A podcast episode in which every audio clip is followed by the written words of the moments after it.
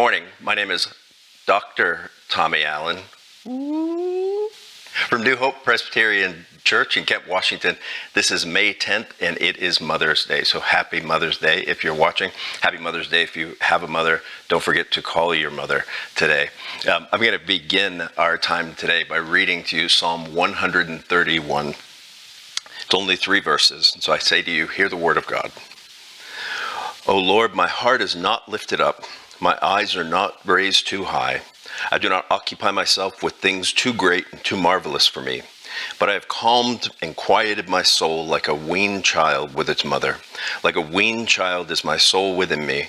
O Israel, hope in the Lord from this time forth and forevermore. You see, God is our Father. We've been talking about that in the Sermon on the Mount, um, and that's true on a sort of ontological, you know, uh, what he is at his very core, but he also manifests to us motherly uh, uh, characteristics, and so I would just remind you of that. And you've been called together. Typically, after we do a call to worship, we do a confession of sin. And so I'm going to lead us this morning in a confession of sin. Um, if you want to pause afterward and take time to confess your sins silently, I'd encourage you to do that. Some of you might need a lot more time than others. So if you want to follow along, our confession of sin today is as follows. Holy Father, all things in heaven, earth, around, within, and without condemn us. The sun which sees our misdeeds, the darkness which hides them, the accuser who justly charges us. Your righteous law, our sin-soiled consciences, all write dark things against us. Yet we still live and fly, repenting into your outstretched arms. You will not cast us off, for Jesus brings us near. You will not condemn us, for he died in our stead. You will not mark our mountains of sin, for he leveled all. O God, we bid farewell to our sin by clinging to his cross and hiding in his wounds and sheltering in his side. Amen. Let me pray for us. Father, I pray as we enter into this time of considering your word that you would um, you would bless us with insight, that you would bless us with uh, sanctification, that you would draw those, uh, open the ears of the deaf and the eyes of the blind. I pray that you would be in my head and in my thinking and in my heart and in my understanding and in my mouth and in my speaking. In Jesus' name we pray all of these things. Amen and amen. Well, if you've been following along at all, we're looking at the Sermon on the Mount, and the Sermon on the Mount is really teaching that Jesus gave his followers, right? He gathered his followers together, his disciples, and said, basically, here's what it looks like to live your life as, as a Christian or a follower of mine. Now, for sure, there were people on the outskirts who weren't followers of Jesus yet, and they were they were getting the information as well. And so, if you remember, up to this point, um, Jesus has has taught. The, he ended chapter five by saying, "Be perfect as your Father in heaven is perfect," and he begins chapter six basically by saying, "Be careful." In other words, he he pivots from saying "Be perfect" to "Be careful." In, in, in other words, at the end of chapter five, he said basically you should be living out your righteousness. And in chapter six, he warns against living out our righteousness to be seen by others. Now, let me ask you this question before we begin and we jump into the Lord's Prayer, because we've been looking at three different areas, or two so far, right? He said, when you give, don't give in order to be seen by others, but give in order to, to, to be rewarded by your Father who is in secret.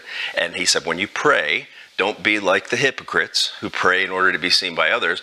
And don't be like the Gentiles who just yammer and babble on in order, thinking they're, they're going to be heard for their many words. Rather, you are a child of your Father, and you can go to him in secret, and he will hear you.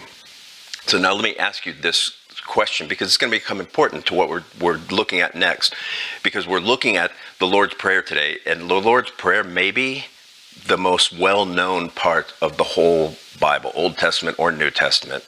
Uh, even if you've never been to church, or you've probably heard it sung in weddings and things like that. And so I want to ask you a question that you typically don't think of in the context of the Lord's Prayer. The question is this: what is your greatest longing right now? Maybe if you're a note taker, you write that down, because some people just can't think off the top of their heads. Oh, I know my greatest longing is. Maybe you haven't thought about it, but is your greatest longing maybe to be finished with all the coronavirus stuff?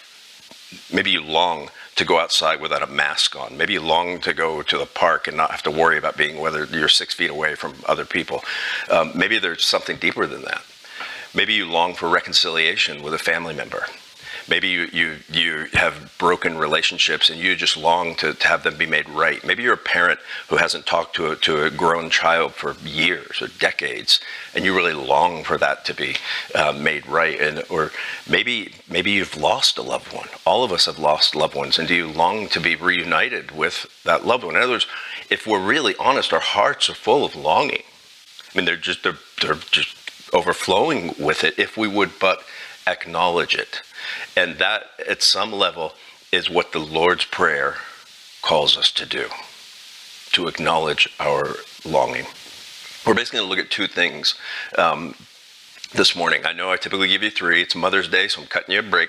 Um, we're looking at two things today. The first thing is the longing for shalom. And the second part of the Lord's Prayer is really about our need for grace. So the first part, we're going to look at the Lord's Prayer. First part is about the longing for shalom, or our longing for shalom. And the second part is about our need for grace. Let me read to you the um, Lord's Prayer. So Jesus says in verse nine, he says, uh, pray like this.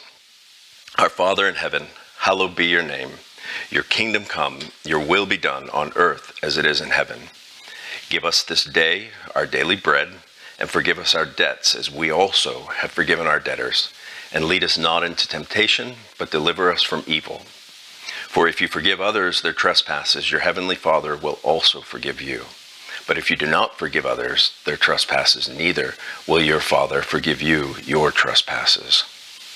And so before we even enter into those two points, the longing for shalom or our need for grace, um, it's important to remember that Jesus is following up what he's just taught about prayer, right? Don't pray like the hypocrites to be seen. Don't pray like the, the Gentiles uh, with many words, thinking that God will hear you because of your, your many words.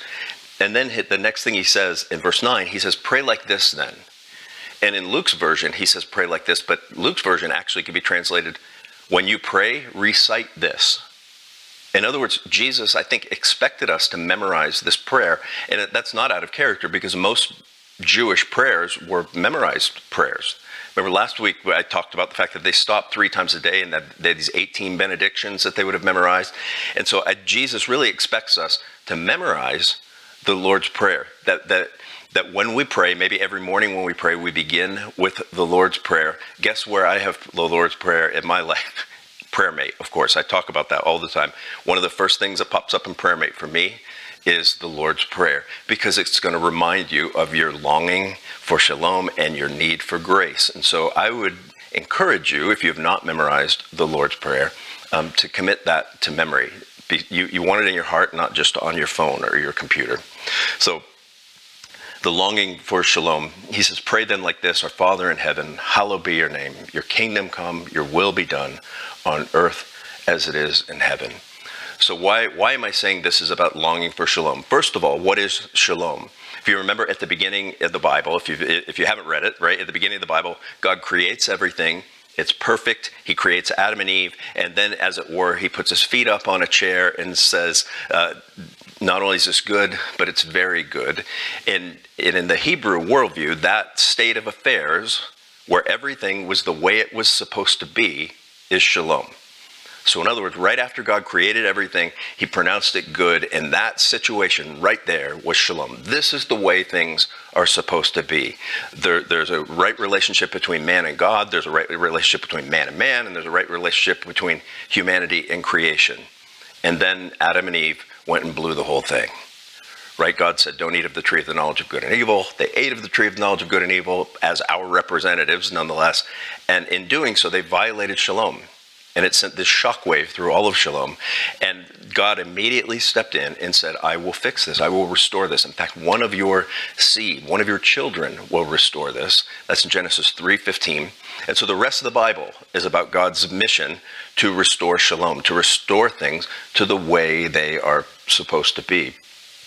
And if you're honest, um, ask yourself this, are things the way they are supposed to be? No, right? I mean, look around you. Like, we're, if you're like me, I live in Washington, and you know I've been in quarantine since March, that's not the way things are supposed to be, um, or the fact that viruses kill people the way they're supposed to be. Not really. We all know that in our hearts. Is your life the way it's supposed to be? Are your relationships the way it's supposed to be? If you doubt things are the way they're supposed to be, turn on any news service, right? Fox, M S N B C, C N B C, uh, C N N, anything.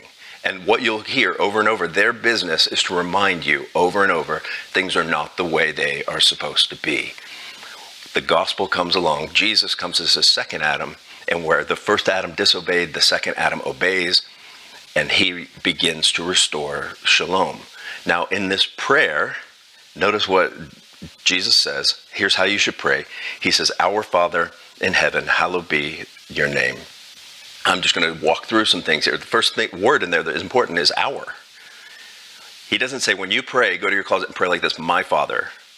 In other words, you, if you are a Christian, you are de facto in community with not only the Christians in your neighborhood, but Christians throughout the world. And so you are part of this great, vast community who also longs for shalom. And he says, Our Father, right? Remember we talked about the fact that we're not alienated. God is not some distant uh, deistic thing that we just hope that he hears us for our many words. We actually have a Father. We live in community. He has lots of children. And he, he says, Our Father in heaven. And the key to understanding, I think, this whole part of the prayer is the word hallowed, right? He says, hallowed be your name. Now, why would Jesus say, hallowed be your name, right? Hallowed means to make holy, or to show yourself holy, or to glorify yourself. Why would, why would Jesus tell his followers to pray that, right? Is it just because God desires glory or something? I think there's, there, if there's something much more infinitely practical here going on.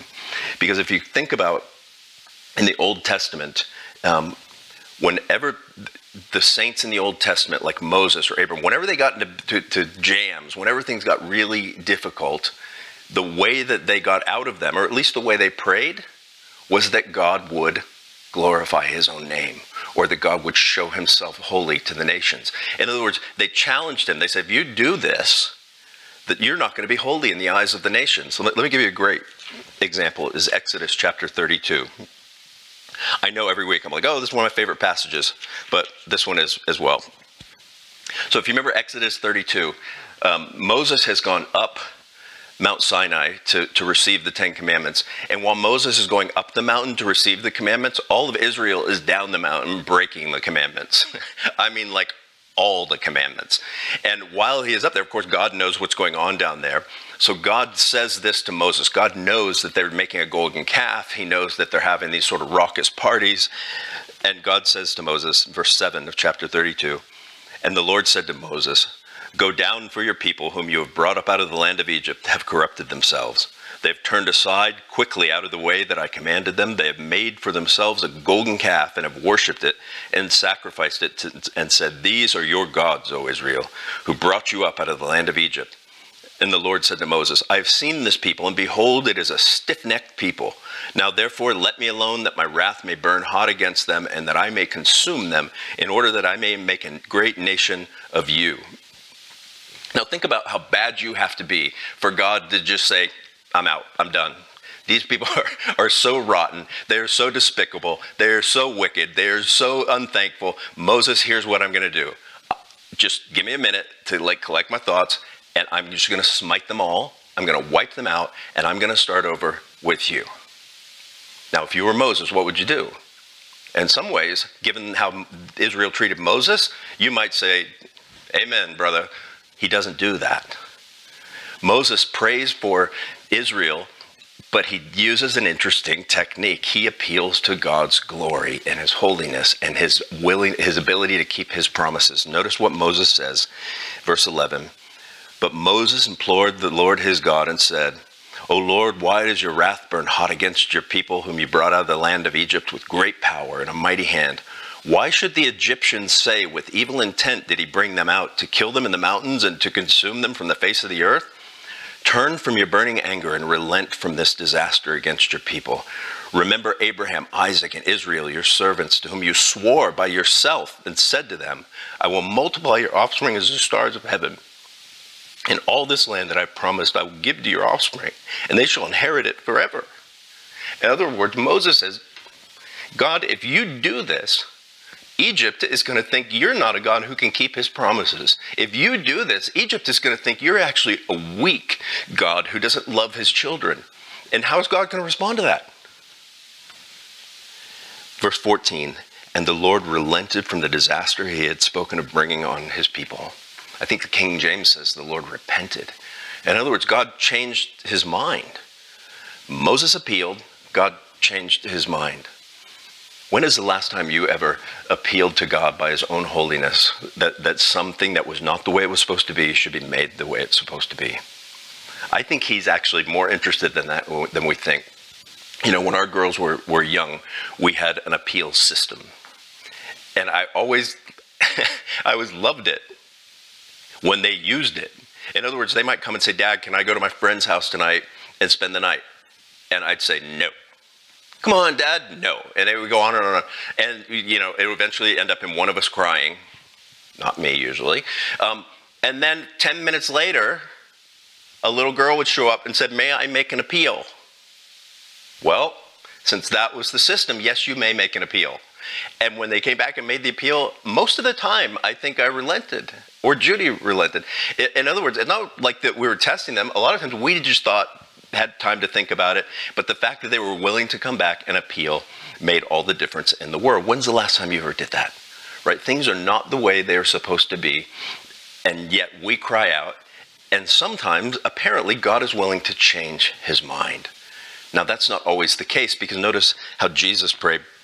If you remember when Jesus was in the Garden of Gethsemane, he prayed um, to God that, that God would take this cup from him. And it said he, he, he, he was sorrowful unto death, it says in Mark. And the way that the book of Hebrews in chapter five, verse seven describes it is this. It says, in the days of his flesh, Jesus offered up prayers and supplications with loud cries and tears to him who was able to save him from his death. And he was heard because of his reverence. In other words, Jesus appealed to God as well. Jesus appealed to God. And basically said, um, he, he, he said, may this cup pass from me. And it says in Hebrews, it says that Jesus cried out with loud cries and loud petitions. And it says that he was heard, but the answer was still no. Jesus didn't change God's mind. But what I want you to notice about Moses and about Jesus is their praying was particularly un-Presbyterian. And what do I mean by that? Is that if you're if you've been around Presbyterians long enough, which I've been a Presbyterian church ever since I've become a Christian, and the way we tend to pray is we tend to say, Lord, if it's your will, heal me from my cancer, or Lord, if it is your will, you know, please help my hip surgery, or Lord, if it is your will, please, you know, get the coronavirus. You know, I I don't expect you to do anything. I'm just throwing this out there. That's not the way Jesus prayed. The way Jesus prayed was he said, will you please change your mind?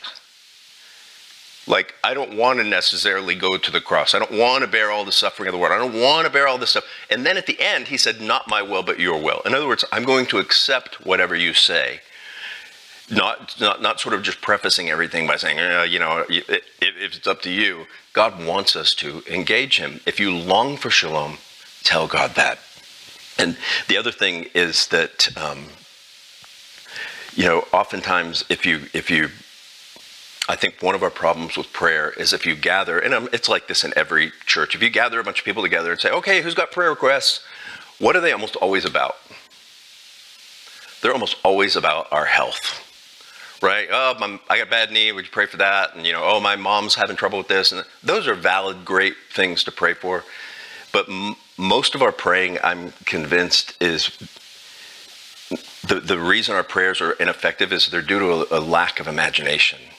In, in other words, what, what if we actually used our imaginations and started to pray for the restoration of shalom? What if we used our imaginations and started to pray for the restoration of shalom in Kent? What would it look like? Let me read to you Revelation twenty-one.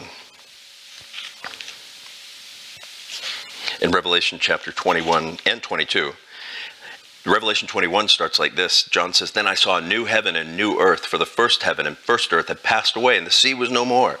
And I saw the holy city, New Jerusalem, coming down from heaven from God, prepared as a bride adorned for her husband. And I heard a loud voice from the throne saying, 'Behold, the dwelling place of God is with men, and he will dwell with them, and they will be his people, and God himself will be with them. He will wipe away every tear from their eye, and death shall be no more, neither shall there be mourning, nor crying, nor pain anymore, for the former things have passed away.'" And chapter twenty-two begins, "And then the angel showed me a river of water of life, bright as crystal, flowing from the throne of God and the Lamb through the middle of the street of the city. Also on either side of the river, the tree of life with its twelve kinds of fruit, yielding its fruit each month. And the leaves of the tree were for the healing of the nations." In other words, what if we, what if we began to pray, and what if we began to gather for the restoration of shalom in our part of the world, whether it's Kent or whether it's Charlotte or whether it's Tallahassee or whether it's, you know, the Keys, wherever we're, we're sitting when we're watching this? What would it look like?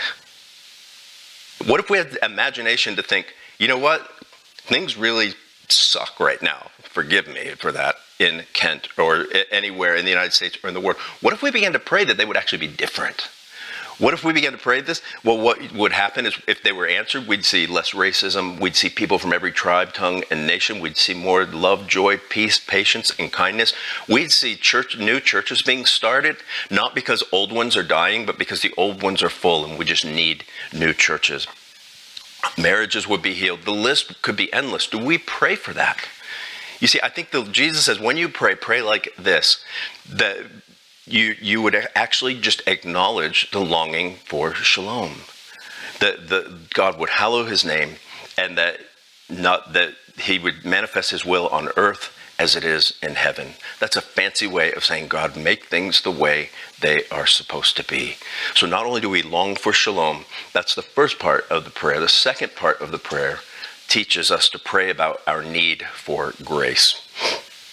Notice the second part of the prayer, he says, uh, at verse eleven, "Give us this day our daily bread, and forgive us our debts, as we also have forgiven our debtors, and lead us not into temptation, but deliver us from evil." So the first thing that we pray for is, is and the first thing we recognize is our need for common grace. Now, what is common grace? Remember, common grace is that grace of God that all human beings experience, but it's also the grace of God that we tend to take for granted the most. It's the grace that gives us sun. It's the grace that gives us the seasons. It's the grace that provides us food. It's the grace that enables us um, to, to just live and breathe, right? And so we recognize that we are dependent upon God every single day for his common grace. And this passage probably is a shout out to Exodus chapter sixteen, where Israel was told, remember, they got out into the wilderness and they, things were tough and they didn't have enough food and they didn't have enough water. And so what did they do? They immediately started to grouse and complain and tell Moses, "Oh, why did you bring us out of Egypt? You should have just left us there. You brought us out in the wilderness to kill us, blah, blah, blah, blah," right? God comes and he says, "I'm going to feed them manna." And the manna will rain down every morning. They're to go out and take only as much as they need and no more. Anything they take over what they need will turn foul and moldy and nasty. And so they, that happened, and they did that. And what do you know? Some people took more than they needed. Some people took, um, you're supposed to take double on Sunday. Some people tried to save up so they would have extra. And it became foul and nasty and moldy because they they didn't trust God to give them exactly what they needed, even though he promised he would. Now, it's easy, it's easy for us to, to sort of make fun of Israel, like look at them and go, "Ah, ha, ha, what a bunch of noobs. They didn't get it, right? Blah, blah, blah." You know, we do the exact same thing, don't we? I mean, instead of trusting God for, for what we need, how, how many of us sort of kill ourselves for what we want? That our whole lives, really, it, it's like we're not really saying, "Okay, God, what do I need to accomplish your mission, but what do I want?" A lot of times we sort of, we can Christianize that too, you know, that we're basically um, doing all these things in order to be freed up from ministry. And in other words, how many times have you thought, you know, if I had more money, or if I had a better job, or I had a better stock portfolio, if I had this, or if I had that, then I'd be free to do actually what God wants me to do? Well, here's the kicker. Whether you have a good por- stock portfolio or not, or, or a lot of money or not, there's still a lot of things that God wants you to do. In, in other words, when we stop relying on God for common grace and start thinking that it's all up to us at the, and that, that we somehow can control the world around us more than, than we actually can, we end up like the Invisible Man. And, and the Invisible Man I'm talking about is The Invisible Man by H G Wells. If you remember that book, it's a great book that basically, the Invisible Man, this guy, he finds the, the, the recipe to become invisible, and he thinks, yay, my, my life is going to be cake now, because now that I'm invisible, I can do what I want, I can go where I want. If I want something, I can take it, no one can see me, everything will be awesome. Well, the Invisible Man was miserable. Why? Because he didn't think about the fact that in order to be invisible, you got to walk around naked. And in England, it's wet and cold all the time. Misery. You can't wear shoes if you're invisible. His feet were messed up all the time. And added on to that, people knocked into him and bumped him over. They did all these things. And the moral of the story in The Invisible Man, by the way, he goes insane. And the, the moral of the story is, is basically this, is that there's no magic pill and there's no formula for escaping the brokenness of the world. Whether you like it or not, you need God's common grace. And you don't just need God's common grace, but you also need God's saving grace, right? And that's where Jesus goes next, right? He says in verse twelve, forgive us our debts as we also have forgiven our debtors. Now, is he talking about money there? No. In the Jewish worldview, debts was a word that they would use, and it was equated with sin. And Jesus is saying, you ought to be praying to God, God, forgive us our, our debts, our sins, as we also have forgiven our debtors. Now, why did they use the word debts for sins? And I think the answer is pretty simple, is that forgiveness, almost by definition, is paying someone else's bill. That's what it means to forgive somebody. There's been some transgression, and someone's going to pay for it, either the person who did it or the person who received it, but it's just not going away. And so when Jesus says, first, forgive us our debts, of course, that's reminding ourselves of the gospel, that in the gospel, God has forgiven our debts. He has forgiven our sins, and that is because he sent his only begotten son to pay the bill. Someone has to pay the bill for our sins. We have sinned against the holiness and the righteousness and the justice of God, and we have broken covenant with God. Someone's going to pay that bill. It's either going to be you or it's going to be Jesus. I'm going to suggest you let Jesus pay that bill, and you receive the forgiveness of God. It just seems simple to me. Then again, I'm a preacher, right? On the other hand, to the extent that we have understood that we've been forgiven by God, we will be forgivers ourselves. In other words, to the extent that you have been forgiven, you will be able to forgive, and then only to the extent that you have been forgiven. So people who have been pretty big sinners and know it tend to be pretty big forgivers, right? Luke chapter seven, the, the woman in Simon the Pharisee's house comes to mind. There's a lots of different uh, descriptions of that in the Bible. But the, this idea of forgiveness is so central to our lives and so central even to the Lord's Prayer. Jesus gives that little excursus at the end in verse fourteen. He says, for if you forgive others their trespasses, your heavenly Father will also forgive you. But if you do not forgive others their trespasses, neither will your Father forgive your trespasses. Now, is that Jesus talking about works there? Absolutely not. That would be inconsistent with the rest of the Bible. Is he emphasizing something to make sure you and I get it? That if you are not a forgiving person, you really should check and consider whether or not you yourself have experienced the forgiveness of God. And if you haven't experienced the forgiveness of God, do you really understand that you need it? Do you understand your own brokenness, your own wickedness, your own propensity to do the wrong thing, your own propensity to do things, maybe good, good things, but only for others to see? Do you understand what an idolater you are? All of these kinds of things. Do you understand how much you have been forgiven, right? Because whoever has been forgiven much will love much. That's where we're going with this. And why is forgiveness so important? I was thinking about that just this morning. Why, why is forgiveness so crucial and so central? Christianity, and which ultimately makes Christianity so important to, to the world. And it's just this, if you think about it, there are some transgressions and some debts that can never be paid back, ever. I mean, even if, if you say a harsh word to your spouse, you can't pay it back. You can't say, okay, honey, I'm, uh, what I'm going to do is I'm going to say three nice words after that. That toothpaste is already out of the tube. And we see it on television all the time where someone is murdered. right? If, if, I, if I'm murdered or even accidentally murdered one of your family members, I can't just say, hey, I'll pay that back. That's gone. The only remedy there is forgiveness.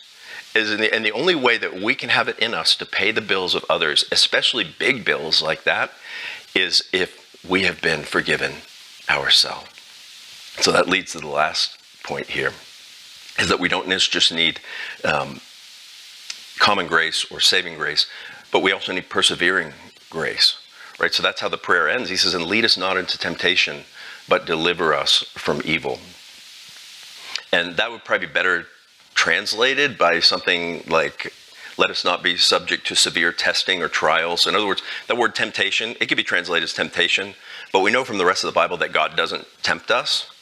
And so it would probably be better to say, uh, please let us not be, lead us not into severe trials or severe tests, and but deliver us from evil or the evil one. And really, that's just a prayer for God's persevering grace. And, and in many ways, it's, it's we're much like Israel.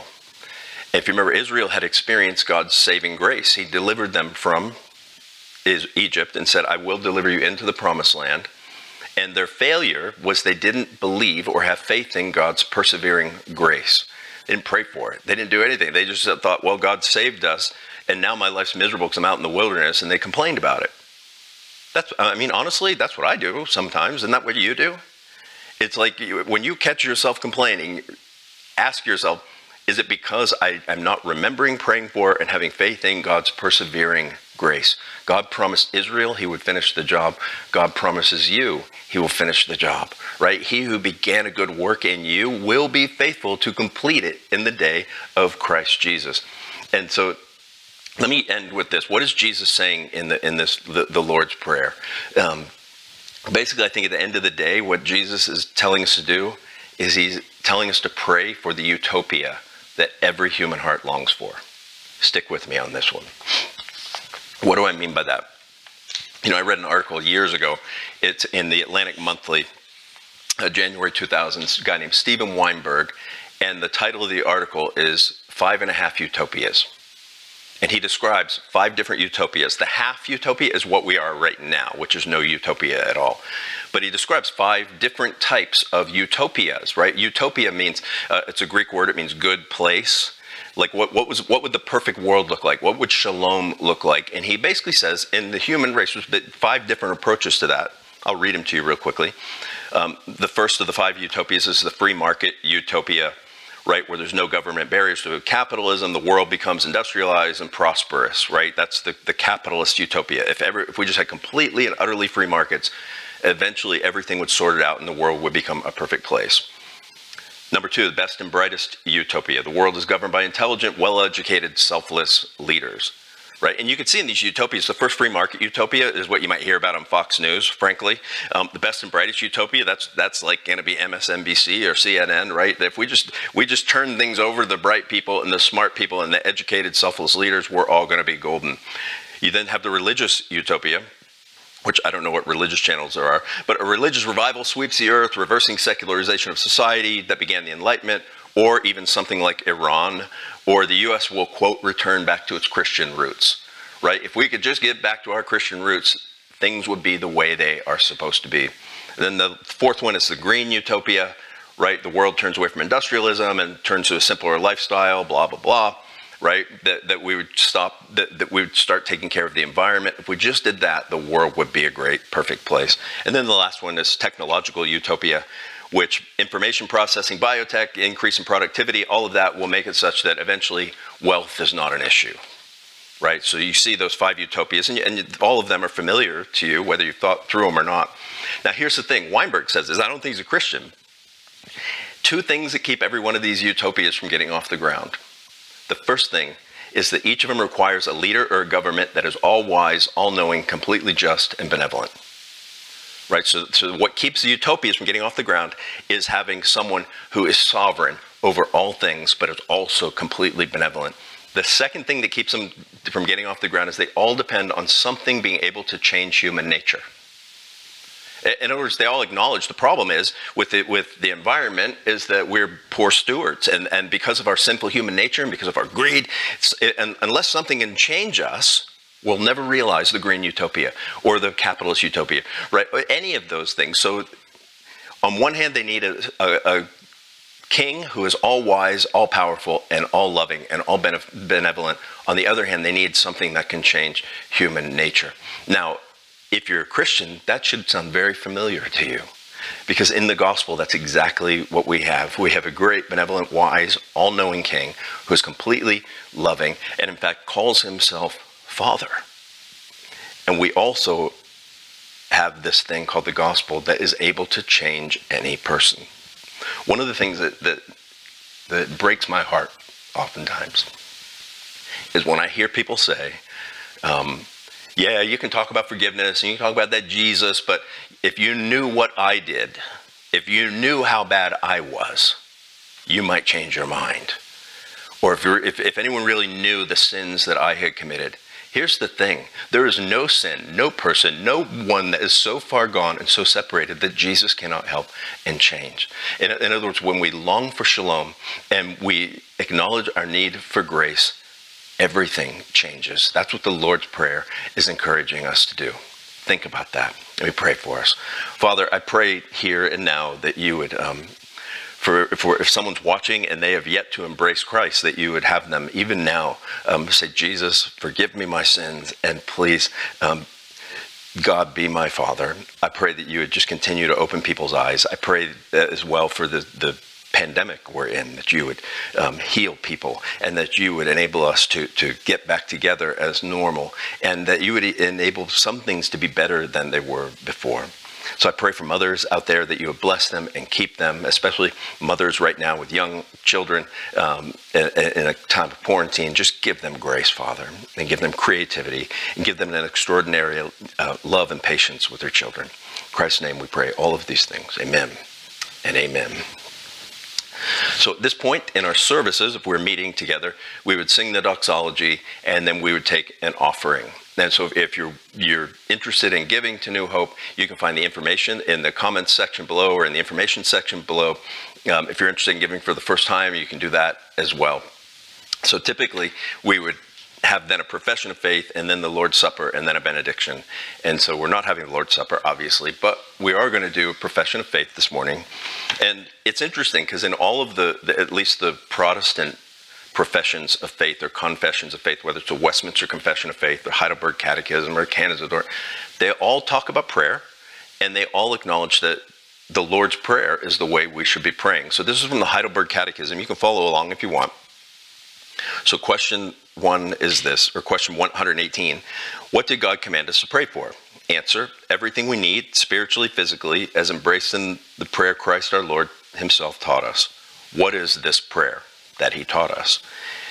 And the answer, our Father in heaven, hallowed be your name. Your kingdom come, your will be done on earth as it is in heaven. Give us this day our daily bread, and forgive us our debts, as we also have forgiven our debtors. And lead us not into temptation, but deliver us from evil. For yours is the kingdom, and the power, and the glory forever. Amen. That last line is not really in the Bible, but someone added it at some point because they thought it would sound cool. And it does. And so that's why we pray it. And so thanks for joining us this morning. Let me send you from, from, from this video cast by saying, the Lord bless you and keep you and make his face shine upon you. Amen and amen. Have a great week.